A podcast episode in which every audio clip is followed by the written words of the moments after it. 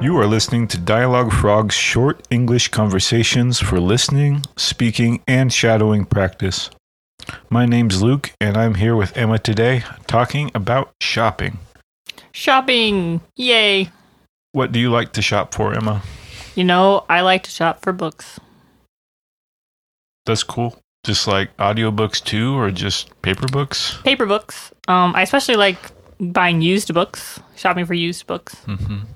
But if- I also like buying new books when it's an author I really enjoy reading, Mhm. and I want to make sure that they are getting the most from that sale of their book. Yep, that sounds good. So, is there anything else you like shopping for? Um, not really. I'll sometimes I'll go out to go shopping just for something to do. I like going to open air shopping centers, so not inside a building like a department store, but Mm-hmm. uh, places where there's sto- a bunch of stores that have storefronts on the outside. And you can park, and you can go in, um, and often there's good restaurants near those too, so you can kind of just enjoy the day um, shopping and and eating. How about you? Uh, I like to shop for musical instruments, which is a lot of fun for me, but it's also quite expensive. So, Do you shop more online or in stores? uh, that's the thing I think a lot of people r- relate to because um,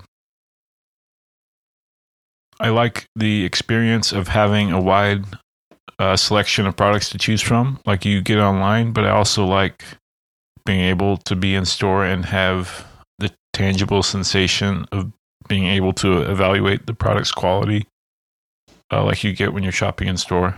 So, That's pretty important for a musical instrument because they're so expensive. You need to know that it's going to work for you and your style of playing the instrument. Yep, it is. And um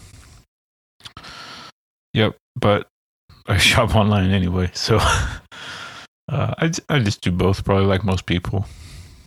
Are you big on uh, sales? Like, do you wait and look for sales, or when you need something, do you go buy it? Um I like to when I'm shopping I like to use the same advice that I would use when going boating, which is if there's a sale, you should probably use it sometimes. Um yeah.